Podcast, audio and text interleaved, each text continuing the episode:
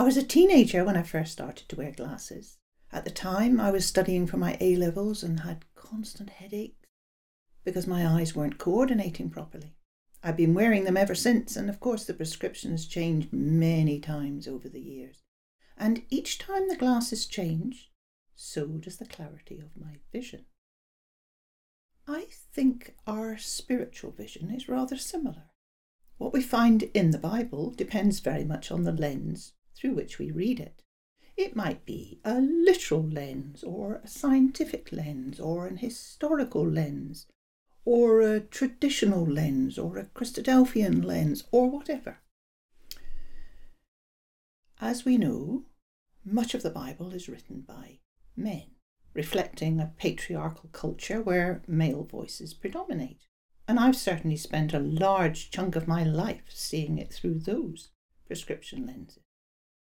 We're encouraged, aren't we, to see a broad, sweet picture of God's plan and purpose and promises through the big characters Abraham, Isaac, Jacob, David, you know them. The focus is on these men and their place in the big scheme of things. The stories are often macho, involving power struggles, often bloodthirsty, and often hard to sympathise with or reconcile with New Testament teaching. One casualty along the way, it seems to me, has been the women folk.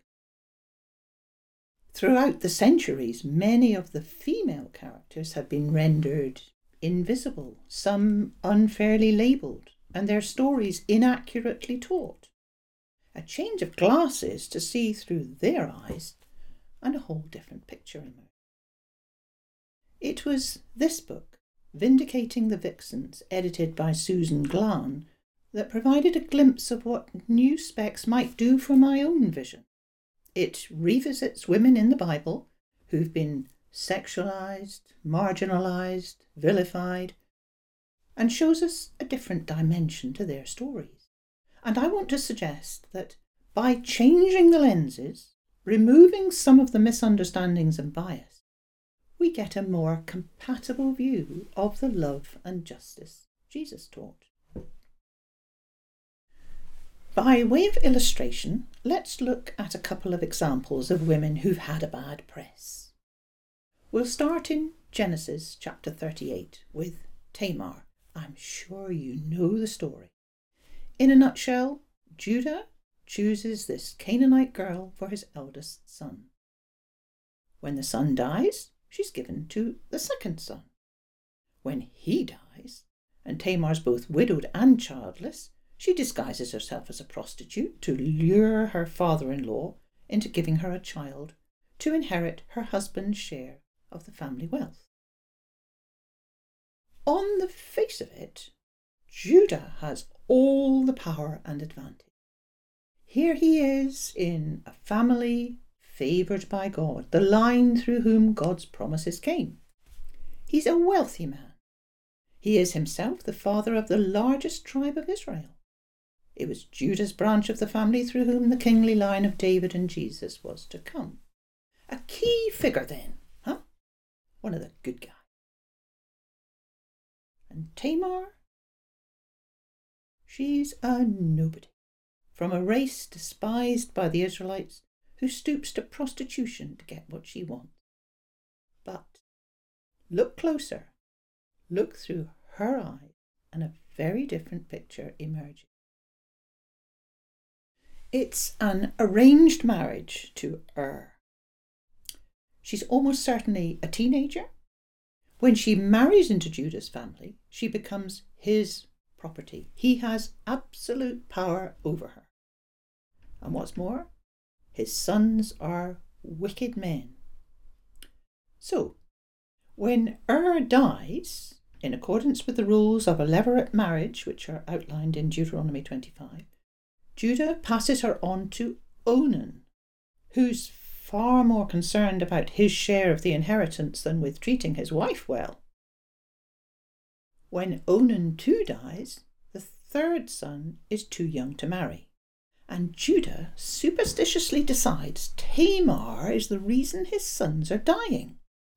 So he sends her back to her father, ostensibly to wait till Shelah grows up, though he has no intention of risking a third son. As time goes on, Tamar realizes she's been abandoned. But she knows her duty and entitlement and what's due to her dead husband Ur, wicked and undeserving though he may be. Culture dictates that she's honour bound to fulfil that duty to reproduce, and she's no fool. She knows ancient Hittite and Assyrian laws indicate that if her brother refuses to perpetuate his dead brother's name, responsibility falls to the dead man's father. She knows Judah is now a widower, so she isn't dishonouring his wife. She must also have known he was the kind of man who would take a prostitute. So she sacrifices herself in the name of family honour. She sheds her widow's clothes, disguises herself as a prostitute, and positions herself in Judah's path. He's been partying after sheep shearing. He approaches the mysterious prostitute, whom he doesn't recognise. He doesn't have money, but promises to send a goat in exchange for sexual services. But Tamar is a shrewd operator. She demands security, his seal and staff, a kind of ID, like a passport or driving license. Three months later, someone reports back to Judah Tamar, your widowed daughter in law, is pregnant. The result of prostitution. Judah's response is horrific. Bring her out and have her burned to death. Imagine his feeling when she confronts him with his own seal and staff, identifying him beyond question, a mirror for him to see his own culpability reflected back. Surprisingly, this hardened, abusive man reacts with, She is more righteous than I. She is vindicated. And there it might end if you aren't looking for Tamar's story, her influence. But Judah's story resurfaces four chapters later, and look, he's a changed man. When he and his brothers are obliged to go to Egypt a second time during the famine, Judah is the one to take full responsibility for Benjamin's safety. When they're accused of theft and Joseph's silver cup is found in Benjamin's sack and they're forced to return to Egypt, even though Benjamin usurped him in his father's affections and inheritance, even though he was previously an angry, resentful man, Judah offers himself instead. Twenty years after selling his brother Joseph and heartlessly concocting a story of his death for Jacob, now he can't bear to see the anguish it would cause his elderly father. Tamar, so often portrayed as a dishonourable woman who seduced her own father in law. Look at her through changed lenses, and you see that in fact she's an example of a courageous woman of honour who was instrumental in helping to transform a brutal, selfish man into a much better one. And it's not just Judah who recognizes her moral superiority. There she is in the royal genealogy of Jesus, one of only four women. She's named in the wedding blessing of Boaz and Ruth. Both King David and Absalom name their daughters Tamar, and in Hebrew culture, children were given names to aspire. to. Mention of David's royal line brings me to my second example Bathsheba, one of the most well known stories in the Bible. Just like the earlier patriarchs, David is a towering figure in the Old Testament records, a man after God's own heart. Oh, wow, what an epithet!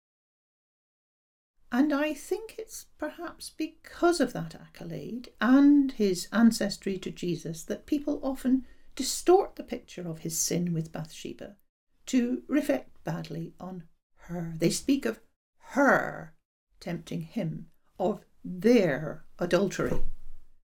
She's also pretty much dismissed in the biblical record itself. She's referred to simply as the woman, a throwaway character, not even accorded her name in most references to her.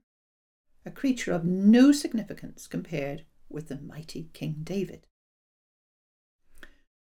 But in truth, she was not flaunting her beauty on the roof, as is so often portrayed. She was a devout woman observing the religious ritual of cleansing after menstruation in a secluded part of her own house. It was David who should not have been on the palace roof staring down into the houses below. Indeed, he should have been away at war. Bathsheba was not infatuated by David. She loved her husband Uriah, a truly honourable man who, though a Hittite, shows a greater respect for God's law than David. He wouldn't even take up the offer of a night with his wife when it came from the king himself. She was not available. She was off limits for all sorts of reasons. Not only was she married, but both her husband and her father Eliam were two of David's elite warriors known to him personally. Her grandfather Ahithophel was the king's trusted adviser. The men sent to establish who she was gave David plenty of warning signals. This was a completely no go area. She did not enter into a clandestine liaison with David from choice. He took her by force. It was rape, not consensual adultery. The words used make that clear. David sent messengers to get her. He took her and he compounds his sin by trying to cover up his part of this whole sordid business, resorting in the end to deliberate murder, even sinking low enough to send Uriah to certain death, carrying his own death warrant. And as if this isn't enough evidence of Bathsheba's innocence, Nathan's parable of the little ewe lamb clinches it. She was an innocent in the whole sorry tale.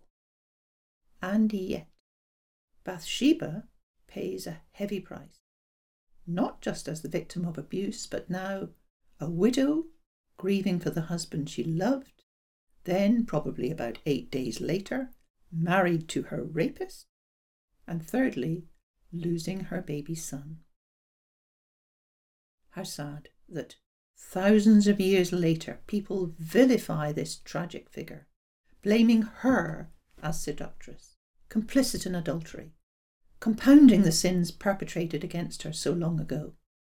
I found it so sobering to see things from her perspective and to watch the progression from a passive agent powerless in the face of David's lust to a powerful instrument in ensuring her son becomes king and remains on the throne.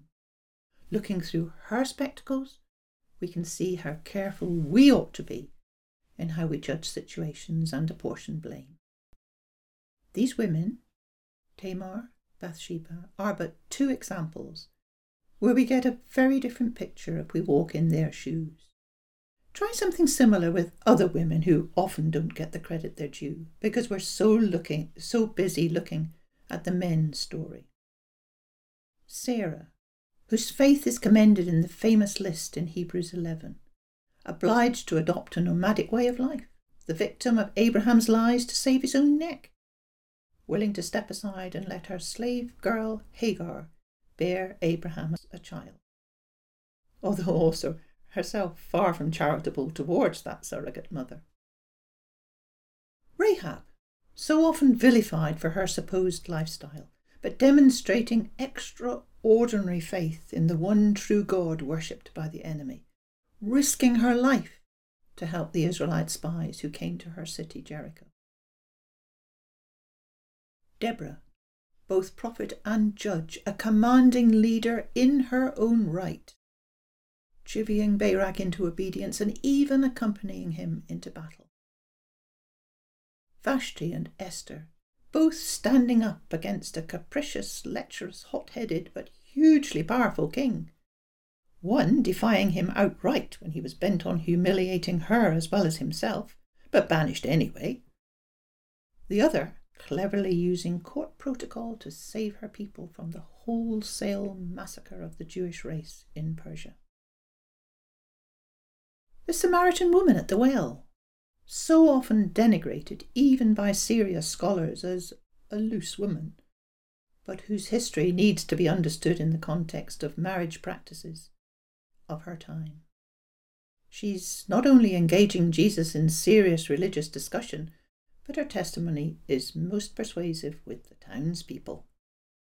Mary Magdalene, who's often given mixed reviews, but now we're straying into the New Testament. And one thing jumps out and hits you right between the eyes when you get to Jesus. He really understands a female's point of view. Oh, yes, he has to contend with the cultural norms of his time, a time when women were of very low status and seen as inferior. Though there were exceptions, in general they received minimal education outside the home. They were excluded from actively participating in synagogue worship. Men like Rabbi Pharisees were often reluctant even to talk to women, especially in public. And remember the daily blessing recited every morning by Jewish men? Blessed are you, Lord our God, ruler of the universe, who has not created me a Gentile, a slave, or a woman. But Jesus finds ways to reveal God's pure and true intentions. He doesn't deflect attention away from his central message of the kingdom of heaven. So he doesn't deal overtly with issues like slavery or demons or women but just look at his behaviour. He affirms the value and significance of the women he meets. He reaches out to them, gives them an importance they've been denied in society. And he does this in at least three ways. He defies social customs of his time by actually consorting with women, treating them with respect and courtesy, not as inferior.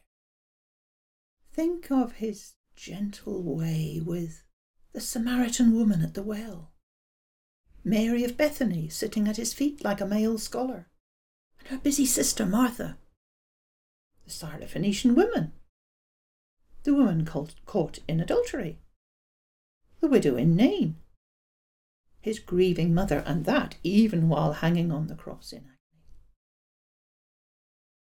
he heals women too. I'm thinking Peter's mother in law, Mary of Magdala, Jairus' daughter, the woman with the hemorrhage, the woman bent double, to name but a few. And his compassion, and sometimes even overt commendation, often contrast with disdain from other men. He's so much more merciful to the woman caught in adultery than those who haul her before him. To the woman at the well, rather than the surprised and perhaps scandalized disciples. To the woman in Luke 7 who washes his feet with her tears, condemning the Pharisee host who doesn't even do him the courtesy of a bowl of water, never mind kisses or oil to the second woman who anoints his feet with spikenard, criticized by Judas for wasting money, to the women bringing their children to him. When his disciples wanted to send them away, to the crippled woman in the temple who's deemed less important than the religious laws by the synagogue dignitaries to the poor widow who throws her last mite into the treasury, as compared with the rich men giving a fraction of their wealth. Then, secondly, there's his teaching. He speaks to women as to men and gives example that women would relate to specifically. I love the way that Luke's gospel brings out the pairing in the parables, one from a male perspective, one a female. So we have the mustard seed and the yeast in chapter 13, the lost sheep and the lost coin in chapter 15, the persistent male friend, and the persistent widow in chapters 11 and 18. And third, there's his choice of women as witnesses of his resurrection. And this in a world and a time when women were of such low status that they weren't even regarded as valid, valid witnesses in a court of law. What a powerful endorsement that is. As Beth Allison Barr puts it in The Making of Biblical Womanhood, Jesus has always set women free. He came to show us how God loves everyone, including the oppressed, the marginalized, and the misunderstood, and how powerfully He did so. For me, His example is the most powerful reason for looking again at how we treat women today. We can argue the meaning of words and texts till we're dizzy with going round and round. But looking to Jesus himself gives us a clear picture of what the Lord requires of us to be alert, to defend, to support, to respect those who are disrespected or sidelined or unheard. In his ability to affirm women, empathize with them, use their life experiences for his stories, to be comfortable around them and with them, Jesus was singular for his time. But sadly, he's also at odds with many Christians today. And that's a sobering thought, isn't it? So, what can we today learn from all this? I was amused to read in Dr. Barr's book that in medieval times, when the ordinary people didn't have their own Bibles, but learned their scriptures from going to church and listening to the passages from the texts available at the time, preachers took pains to use gender inclusive language in order to nourish their whole flock. She writes, the medieval world was far from promoting equality for women in everyday life. Yet, medieval English clergy, charged with communicating Bible to ordinary Christians, seemed more concerned about including women in biblical texts than about emphasizing masculine authority. Perhaps we too can learn something from them.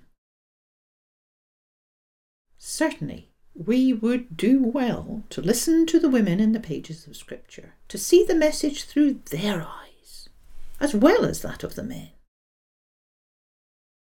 And we, in the 21st century, in a very different kind of society, would also do well to consider how our own women folk are treated. I find it interesting how much more aware young people are of inequality and discrimination and oppression. They've grown up in a society that's so much more conscious of what's fair.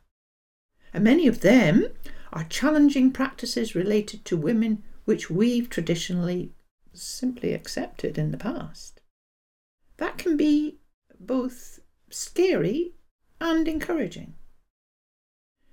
Perhaps if we personally change our lenses, we might be surprised at what some of our own traditions and practices really look like. Are you overdue a visit to the optician?